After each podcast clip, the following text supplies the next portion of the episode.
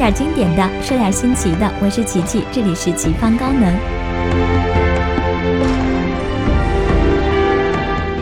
讲神探夏洛克第二季的完结篇，莱辛巴赫坠落，说是完结，但跟上一季收尾类似，挖坑留扣，制造悬念，吊足胃口。这大概是季播剧的惯用套路，不然拿什么激发你追剧的热情？推理破案什么的也都成了？浮云。掉线许久、寂寞难耐的默娘抓住良机，各种嘚瑟，强行牛掰。身为夏洛克如影随形的死对头，观众就算没有看穿他酷炫出场背后的阴谋诡计，也深知他绝对不会让夏洛克好过。主角阵营免不了？得吃点苦头，只是大家都没想。想到这次反派及其强悍神秘的后援团居然玩这么大，先是入侵了英国安保系统最牛的三个地方，向世人彰显了逆天的实力。所谓固若金汤，实则不堪一击。再让团队代表默娘出面束手就擒，接受法庭审判，而陪审团则被各种威胁施压。人生在世，无法决然一身了无牵挂，很容易有软肋和痛脚。因此，默娘只需要配合演出这场惊天动地的秀，为后面整垮夏洛克做好铺垫即可。你又不是个演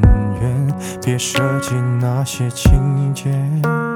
夏洛克是因为帮画廊寻回一幅和莱辛巴赫有关且价值不菲的名画，才被媒体大肆报道，声名远播，进而享有了莱辛巴赫英雄的美誉。他破案的实力自是不在话下，但他容易招黑的体质在出名后也愈加凸显。华生也是力不从心，爱莫能助。普通民众对这样的英雄真可谓是又爱又恨，既想仰仗他来解决自己无能为力的难题，又讨厌他不可一世、高高在上的恶劣态度。而默娘团队则恰如其分地利用一起绑架案推波助澜，诱导大家将这种暧昧不明的情绪投注到一个共同的突破口，那就是一个所谓石破天惊的真相：英雄不过是个瞒天过海、自编自导的骗子。I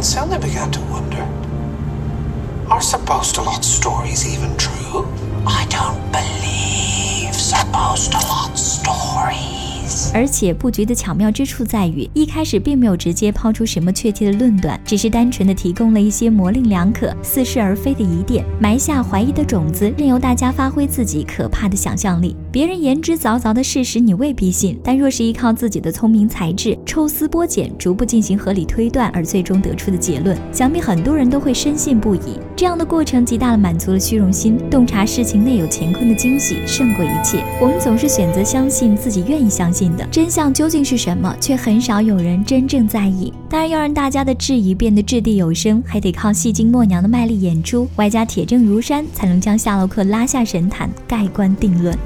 没意见，我只想看看你怎么。莫说夏洛克四处树敌的个性招致众人诸多不满，就算换个低调亲和、平易近人、风评极佳的主，也未必就能全身而退。因为这场大戏针对的是我们内心深处难以彻底摆脱的阴暗人性。我们总是更容易怀着恶意去揣测别人的功成名就，而急得不愿意坦率承认自己的力所不及。一代英雄的陨落，总归会成为很多人喜闻乐见的小谈。什么时候我们开始收起了底线，顺应时代的改变，看那些拙劣的表演？反派们真是把社会各阶层的心理都给琢磨透了，甚至话语权掌握在少数自诩为精英的人手里，而他们当中的大部分总被夏洛克直接打脸。颜面无存的精英们早就暗暗等待时机，结果绑架案中成功脱逃的小姑娘一看到夏洛克就惊声尖叫：“哦哟，破案不行，脑补逆天的女警官马上秒懂。”洗白警察无能的天赐良机就这样来了。这可不是我们不行，而是那个拽的跟二五八万的家伙原本就是真凶啊！在此要特别对老雷提出表扬，患难见真情，他果然妥妥的自己人。以前夏洛克可没少嘲笑他智商堪忧，可他遇到问题还是会第一时间找小夏帮忙。他不太看重面子，而是真心认可实力。墙倒众人推，破鼓万人锤。当同事们纷纷开始质疑重伤夏洛克的时候，也只有他挺身而出，主动维护。尽管寡不敌众，没有起到实质作用，可身为警察却依然义无反顾地偷偷给华生通风报信，默默地跟夏洛克统一战线，也真是非常难得了。就算。全世界都与你为敌，还是有人愿意同你并肩作战。得有如此，夫复何求？So still got some friends on the force. It's Lestrade. Says it all coming over here right now. queuing up to slap on the handcuffs. Every single officer you've ever made feel like a tit, which is a lot of people. 退一万步讲，假设夏洛克真是所有疑难案件的幕后策划，那么就意味着他仅凭一人之力操纵一个傀儡戏子默娘，就能翻手为云覆手为雨，把社会各界人士玩弄于股掌之间。这难道不是从另一个侧面证明他确实很牛吗？毕竟自编自演不露破绽，反而报得大名的实操过程一点都不简单。就算他不是正义的伙伴，成了过街老鼠，人人喊打，那也不意味着他是个愚不可及的蠢蛋啊！而且隔这么久才发现他狐狸尾巴，不更显得警察都是酒囊饭袋吗？对于这样的真相大白，琪琪实在不明白精英团队有啥好自嗨的。费尽心机证实一个聪明人是大坏蛋，就能掩饰自身的愚蠢了吗？更何况这个英雄还是你们一手捧出来的。而夏洛克对于那样的虚名倒也未必在乎，他的关注点始终都是案子本身。正是这种心无旁骛的专注力，才使得他如有神助，破案神速。所以，就算臭名昭著，只要高速运转的大脑依然有用武之地，想必他也不会太过介怀。可惜这次对方来势汹汹，想让他以畏罪自杀的方式完成英雄的最后谢幕，来为这场精彩纷呈的大戏画上一个圆满的句号。该配合你演出的我演视而不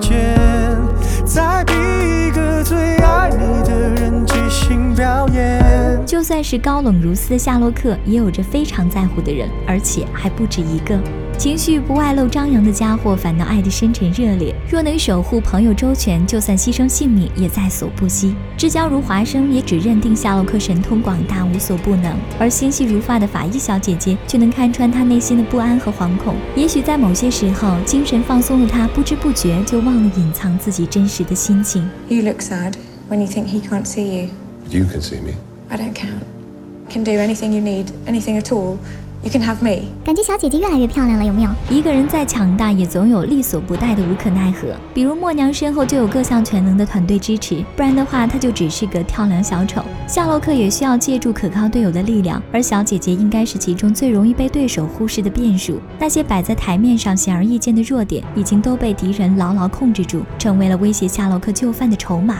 至于一直在阳台上跟夏洛克斗智斗勇的默娘，为何突然饮弹自尽？那是为了彻底堵死夏洛克的后路，抹杀掉夏洛克诱使自己撤销杀人指令的一切可能。毕竟谁都不能确保自认跟夏洛克一体两面的默娘不会被说服，索性就这样简单粗暴的一了百了，迫使一命换三命成为毫无悬念的选择题。I was so alone, and I owe you so much.